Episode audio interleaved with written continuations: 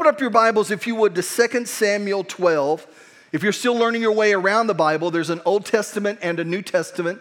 2 Samuel's in the Old Testament. The Old Testament starts with Genesis. So it's Genesis, Exodus, Leviticus, Numbers, Deuteronomy, keep going, Joshua, Judges, Ruth, 1st and 2 Samuel. 2 Samuel 12. Now, in 2 Samuel, a guy named David had already taken the position of king, and and God had been good to him. The favor of God was upon his life. But at some point, David got into an adulterous relationship with a lady named Bathsheba. And so, and he was, all of these things were taking place. Eventually, she got pregnant because of him. And then, David went about to try to hide his sin and make it look like her husband was the one that was responsible. When he was unsuccessful at that, then he put her husband in a place that was like, put him in a place of mortality as far as up front on the battle lines, and he ended up dying. And so really David was a partner in a murder. And so, just these horrible things that had taken place. And so I don't know whether he thought that, finally I've gotten away with this or whatever, but God's correction showed up. And so in 2 Samuel chapter 12, after all this had taken place, verse 1, it says this. So listen. So the Lord sent Nathan. Everybody say, the Lord sent Nathan. So in other words, God sent somebody into his life to say something. The Lord sent Nathan. He wasn't just there on his own. He wasn't just there because he knew of something that was going on. The Lord personally sent Nathan. It goes on to say here, the Lord sent Nathan the prophet to tell David this story. There were two men in a certain town. One was rich and one was poor. The rich man owned a great many sheep and cattle. The poor man owned nothing but one little lamb he had bought. He raised that little lamb and it grew up with his children. It ate from the man's own plate and drank from his cup. He cuddled it in his arms like a baby daughter. One day, a guest arrived at the home of the rich man. But instead of killing an animal from his own flock or herd, he took the poor man's lamb and killed it and prepared it for his guest. David was furious. As surely as the Lord lives, he vowed, any man who would do such a thing deserves to die. He must repay 4 lambs to the poor man for the one he stole and for having no pity. So Nathan tells him the story, man. It elicits this emotional response from David. And you're like, why did he get so emotional? I mean, was it just the injustice alone? Well, that was enough, right? But consider David's background. Before David was king, he was a shepherd. He knew what it was like to take care of sheep, to have to be the one responsible for leading them and protecting them and caring for them. So it was a very personal thing to him that somebody would be so indifferent, so insensitive, somebody that didn't need any of that to respond that way, that he was like, that guy deserves the harshest punishment. And so Nathan responds when David says that. Then Nathan said to David, you are that man. You are that man. The Lord, the God of Israel, says, I anointed you king of Israel and saved you from the power of Saul. And he goes through the rest of that. And the truth of the matter is that he was correcting David, that the Lord sent Nathan to David's life to correct him. Now, when we study history a little bit, that this wasn't their first encounter, that they knew each other. God didn't just send somebody into his life that was just kind of this anonymous person that just kind of showed up one day and said, hey, I'm going to tell you what's going on in your life that's not right. No, man, the Lord sent Nathan into his life. In other words, they had this relationship already, so it was a trusted voice. It was a voice of somebody that was proven in his world. Isn't it wild that sometimes that God could send somebody into our world, into a moment to correct us? It's not always pleasant, is it? It's not always fun. As a matter of fact, just by nature, we're averse to it. And I think this generation, and I mean just from the things I read and the things I see, maybe more so than any generation, as a matter of fact, that we've tried to label the corrector as the villain. Well, hey, you can't judge me. Who are you to judge me? When the truth matters, sometimes people do come into our lives, and they are harsh and judgmental. But sometimes, just because it's uncomfortable, doesn't mean that it's not God sent. I mean, I'm not talking about the harsh and judgmental ones, but even sometimes when people are honest with us about the areas that we're struggling in, sometimes God's put them in our lives to correct us. It's never pleasant. When I was growing up as a child, the people that were the most corrective in my life were my parents. Proverbs says this. It says that if you spare the rod, you hate your child. My parents loved me. They loved me often. And I deserve to be loved often.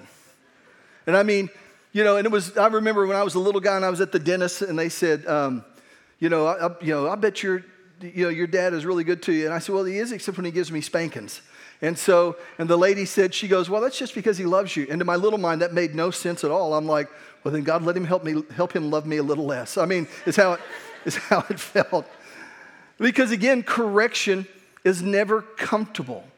It's never good. And you think about that, it really is what it is. It's correction. In other words, my behavior or my attitude or my thoughts have begun to get me off path, off of the way that I'm supposed to go. And so sometimes I read the word and it speaks to me and it corrects me. I look at it and it begins to share things to me and I get convicted and it pulls me back. Not condemned, convicted. Condemned says, I'll never measure up. I may as well give up. You're not any good. You're worthless. Conviction says, no, that's not for you this way. And so sometimes I'm praying. And on the inside when I'm praying, I just know on the inside my knower knows. You know, your knower, it knows. You know that just what I'm doing is not okay. It's not right. And so he'll just correct me. He'll get me back on course. It's this correction. But then sometimes, man, he puts people in my life, and they have conversations with me that are hard for them. And sometimes they're uncomfortable for me. And sometimes he has me do that. And my personality, I hate doing that.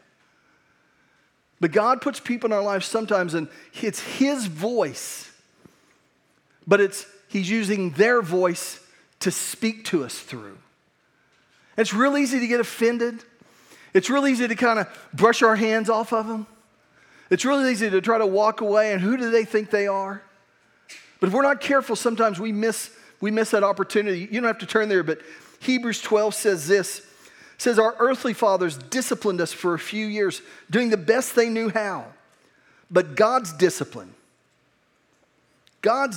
is always good for us so that we might share in his holiness. Now listen to what it says here. No discipline is enjoyable while it is happening.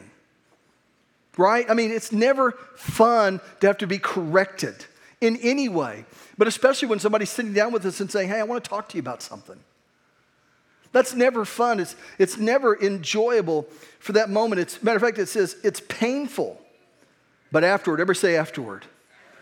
Afterward, there will be a peaceful harvest of right living for those who are trained in this way. In other words, as uncomfortable as it is in that moment, if we respond like we're supposed to, it corrects us and gets us back on course. And in time, man, there's a good harvest of peace that comes in our life. I've hardly ever sweated doing the right thing. I haven't lost sleep over, well, I was really tempted to do this bad thing, but I did this good thing. I sure hope I can go to sleep tonight. I've never had that conversation. On the other hand, there have been times where it's like, you know, my heart was saying, no, don't do that. Do this. This is right. And my flesh was saying, we're going to do this. And there are times I listen to my flesh, and I can remember laying in bed at night thinking, why did I do that? And sometimes know that there are going to be consequences dealing with people that I was going to dread having those consequences. But we look a lot of times at correction. We shun from it. Our flesh shuns from it because it is so uncomfortable. But I think we lose sight of this. What he said in Hebrews, he said, our earthly fathers disciplined us. And if you look at that thing in all of the context, what he's saying is that discipline or correction is a byproduct of relationship.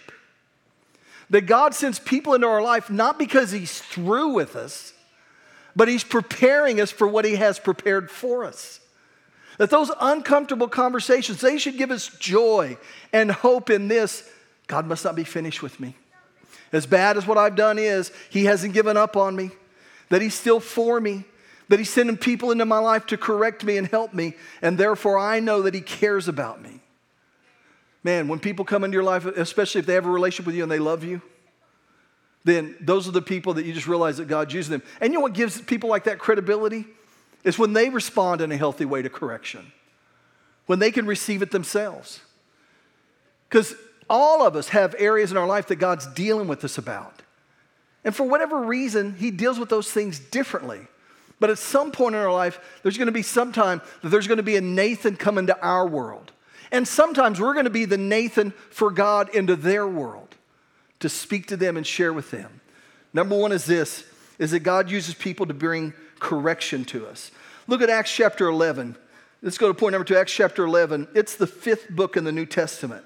There's Matthew, Mark, Luke, John, Acts. Acts 11. Acts 11, verse 22. Some great things were taking place in the church. And in verse 22, it says this. It says, when the church at Jerusalem heard what had happened, they sent Barnabas to Antioch. When he arrived and saw this evidence of God's blessing, he was filled with joy and he encouraged. Everybody say, he encouraged. He encouraged the believers to stay true to the Lord. Barnabas was a good man, full of the Holy Spirit and strong in faith, and many people were brought to the Lord.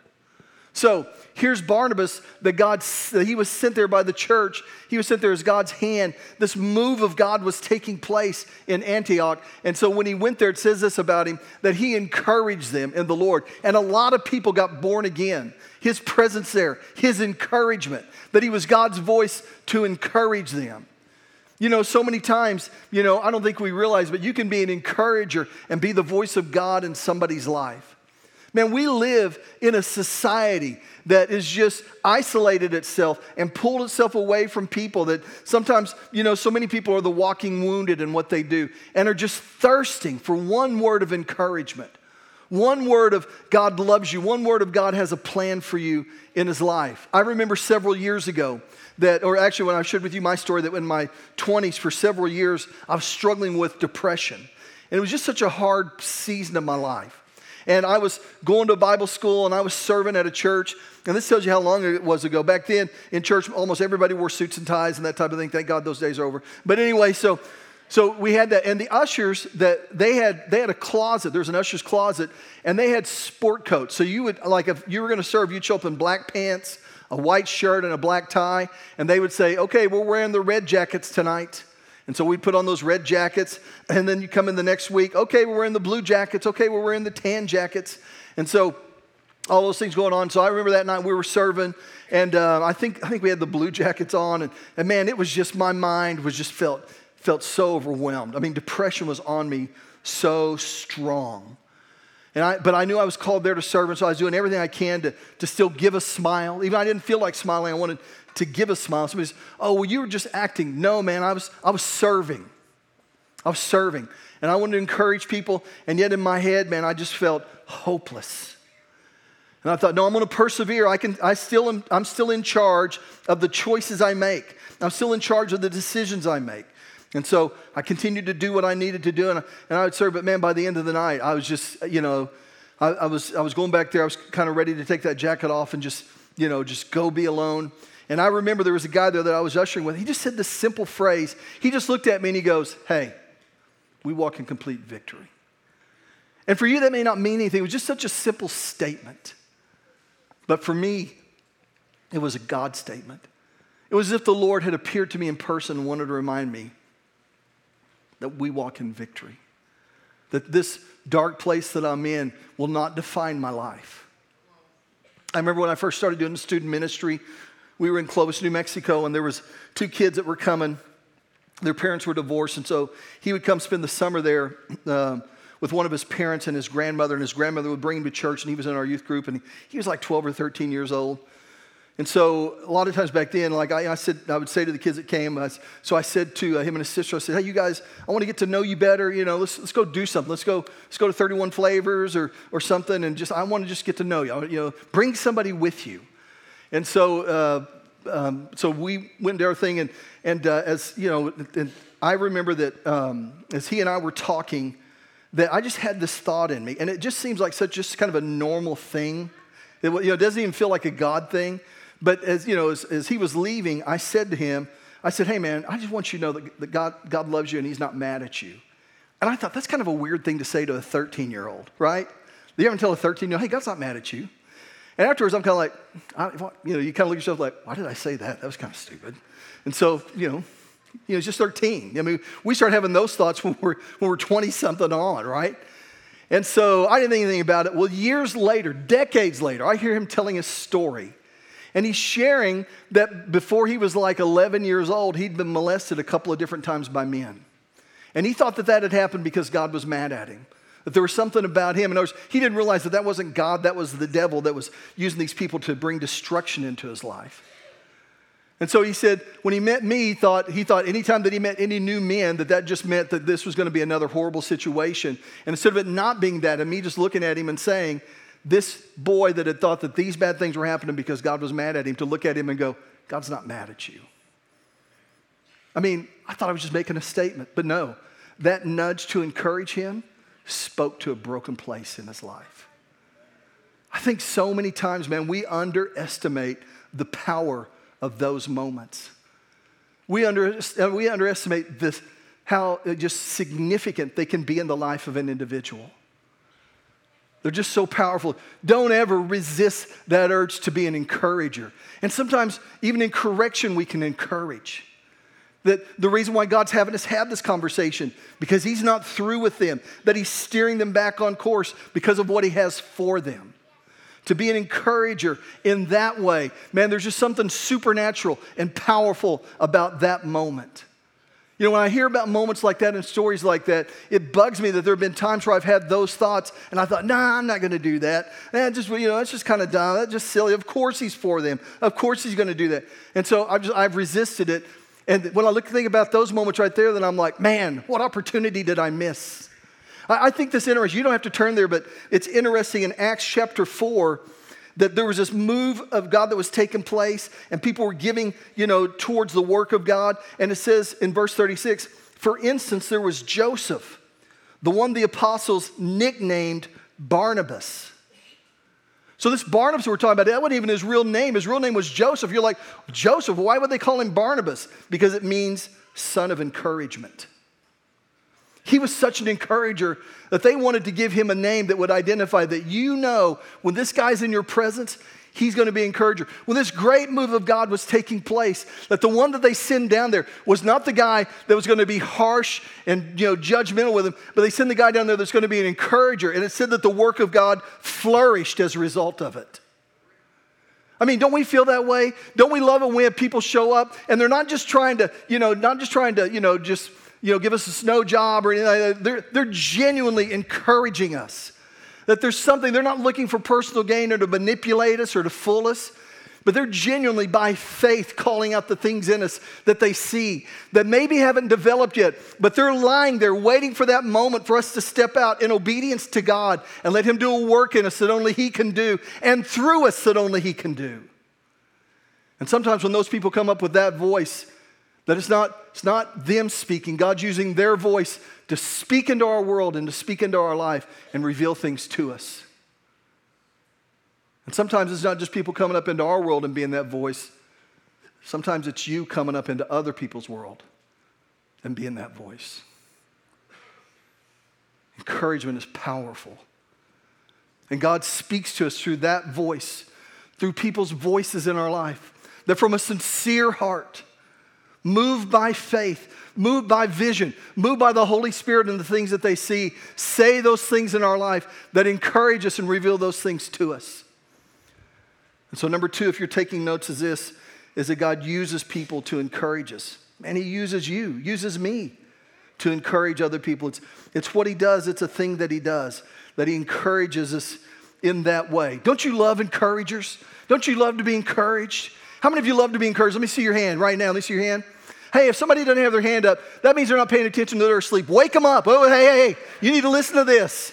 We all love to be encouraged, man. And so God uses people to do that. Let's look at number 3 and we'll close with this. Go with me, if you would, to Acts 9. Acts 9. Now, in Acts 9, there was a guy named Saul. And he was on the Saul of Tarsus. He was not a Christian at this moment. He became a Christian after this incident that we're going to read about here. And he was going around destroying churches, having Christians arrested, had some Christians killed. He was religious, and religious people can be really mean. He didn't have a relationship with Jesus. He was religious. And so he was doing that. And so he has this encounter with Jesus. He's on the road to Damascus. He's going to go to Damascus. He has permission to disrupt Christians, to sell their families, to all sorts of things. And so in Acts chapter 9, verse 3, it says this: as he was approaching Damascus on this mission, a light from heaven suddenly shone down around him. He fell to the ground and heard a voice saying to him, "Saul, Saul, why are you persecuting me?" So he's on the road to Damascus. to persecute Christians, and all of a sudden, he sees a light. Now, later on, he says that not everybody saw the light, but they heard the voice. So he sees a light, and he hears the voice, and he says, why are you persecuting me? And then this is what Saul's response, who are you, Lord? Saul asked. And the voice replied, I'm Jesus, the one you are persecuting. Now, just kind of as a side thought, I think it's interesting that all these things that Saul was doing to Christians that Jesus took very personally. He said, why are you persecuting not them, but why are you persecuting me? So if you're going through a hard place right now because you're a Christian, because you're a Christ follower, if you're going through a hard place at your job, at your school, in your circle, in your family, just know this, that the Lord's not sitting back indifferent to it. It's a very personal thing to him. He sees it. It's as if they're doing it not just to you, but to him also. That's how personally he takes it for you. And so then he said this, Saul asked, and the voice replied, I'm Jesus, one you're persecuting. Now listen to this. Now get up and go into the city, and you will be told what you must do. This kind of blows me away. Jesus is having this conversation with him, and if there's more he needs to know about his relationship with God, about, you know, that he's going to pray for him, and that something happened to his eyes here, he's going to help him with that, and all that kind of stuff as we read later. But I'm like, why didn't Jesus just tell him? I mean, he's got his attention. The guy's fallen on the ground. He went blind all of a sudden. This is a great time to talk to him. Well, two things I've discovered. One is, I'm not God. And two is, he knows more than I do. And so, I mean, those are two great truths for the rest of you to embrace as well. And so, but here's the thing is that for whatever reason, and in Jesus' leading of him, that he was going to send him to a place and have somebody, have a human being share with him. A person, an imperfect, still growing, does dumb things sometimes person. I've tried to disqualify myself on more than one occasion that I would do something that was dumb or stupid. And yet, here the Lord is using an imperfect person just like me. Romans 10 says this, for everyone who calls on the name of the Lord will be saved. But how can they call on him to save them unless they believe in him? And how can they believe in him if they've never heard about him? And how can they hear about him unless someone tells them? Like the most important message that we as believers have is to tell them about Jesus. Isn't it wild? The most important thing that you can tell anybody about is about Jesus and about who he is and what he's done. To give them an opportunity about where they're going to spend eternity at. I mean, you would think such a significant thing that God would not have trusted Rick Burke with that. Because I know me. I got mad last night. And it wasn't for anything spiritual. I got mad because the Sooners lost. I was watching the football game and I was so angry. And I'm mad. I'm just trying to, you know, just kind of chill and be cool. And I love my wife. She's really good.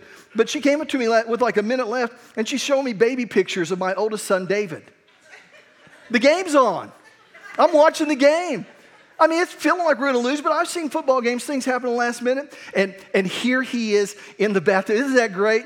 Yeah, that's really good. And so, you know, and so after about 7 or 8 pictures, she's like, oh, I guess you're not ready to watch these pictures right now. And so the game is over, they lose, and I very lovingly, you can just picture this in your mind, go, okay, show me pictures now. I mean, baby pictures, potluck pictures, any pictures you have. I want to see them all right now, okay?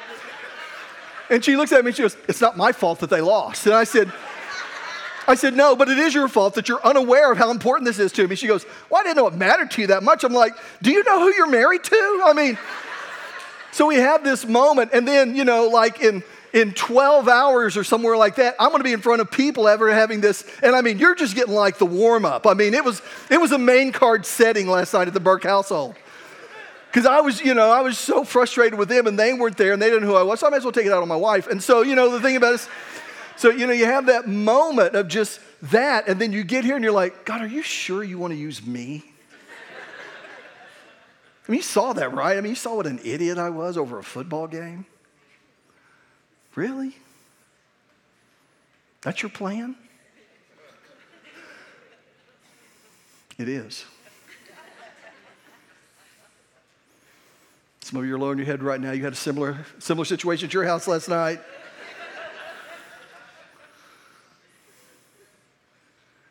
You know, and that's his plan.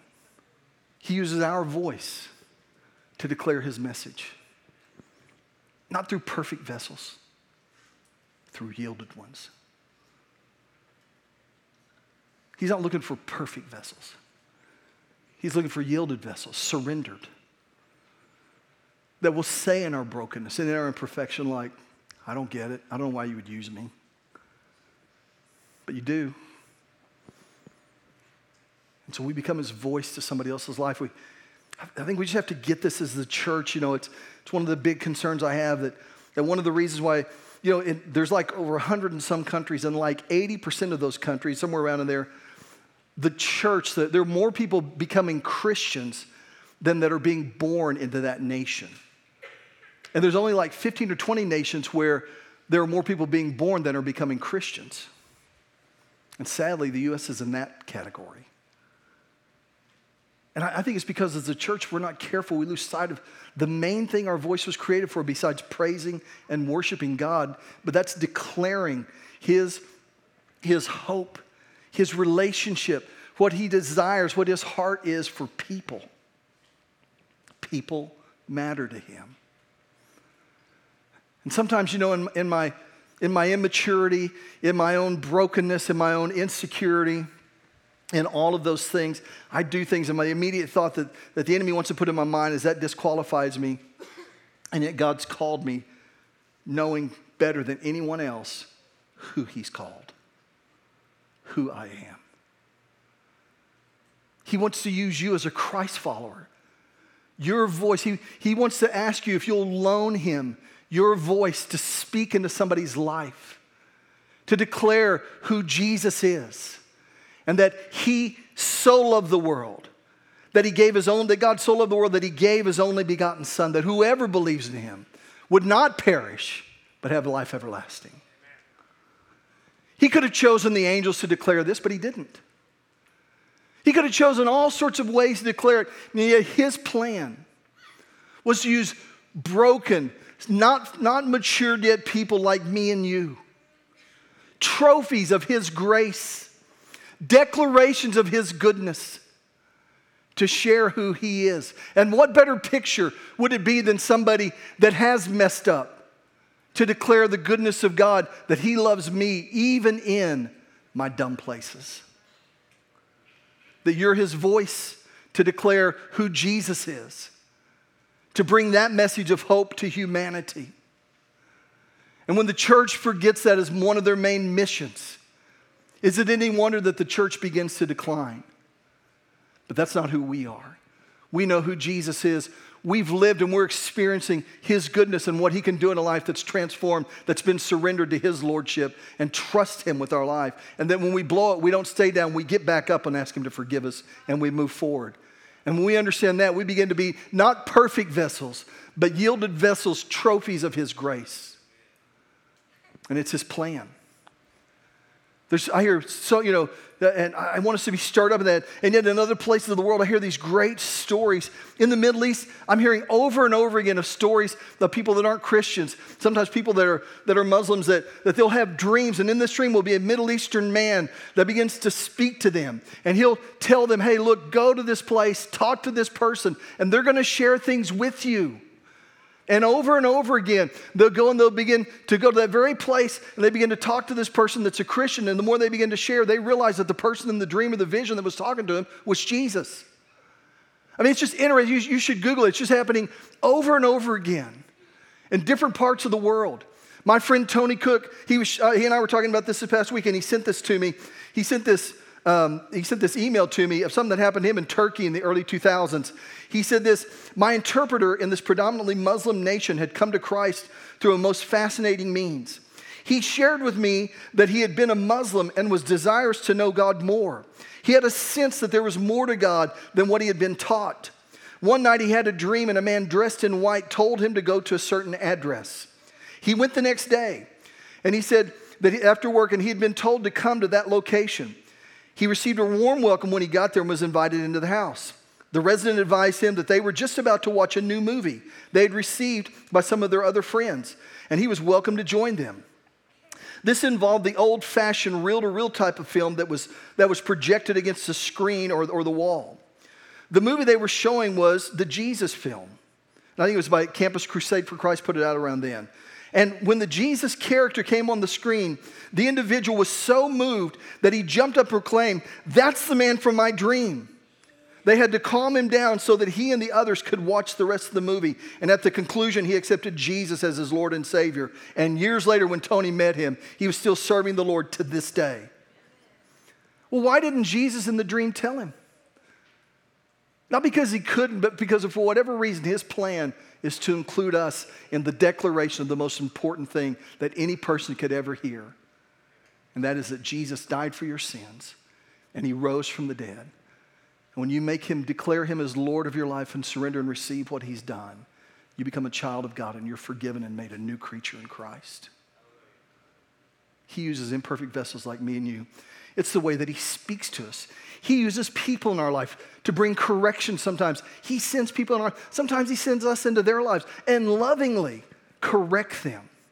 Sometimes he sends us in their lives to encourage them, to tell them to not give up, to get back up. I was so frustrated in a situation a while back, and the Lord dealt with me. I was ready I just know he dealt with me. I had these God thoughts where he said, "You be careful in how you deal with them. They're carrying so many wounds around right now. Don't you be harsh in your dealing." And it just spoke to me. I wrote it down because it impacted the way that I was going to go to them, the way my correction was going to be, and it was going to be it was going to be harsh instead of encouraging. So I got to be his voice. And we get to be his voice when we carry this message into the lives of other people. I want you to do this. I want you to bow your heads and close your eyes for just a minute. I want us just to spend a moment with God, and it is yielded. I mean, that our voice, we use it for so much of our life, you know, and it's just so much a part of who we are and what we do. And what would our life be like? How would it be used by God if we surrendered it? If we surrendered it to God, to his purpose, to his plan.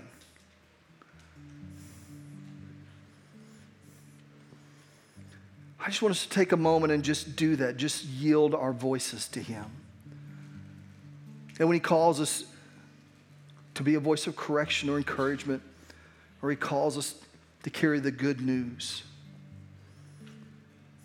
of who Jesus is into someone's life, that we're yielded to that. Let's just spend a moment with God.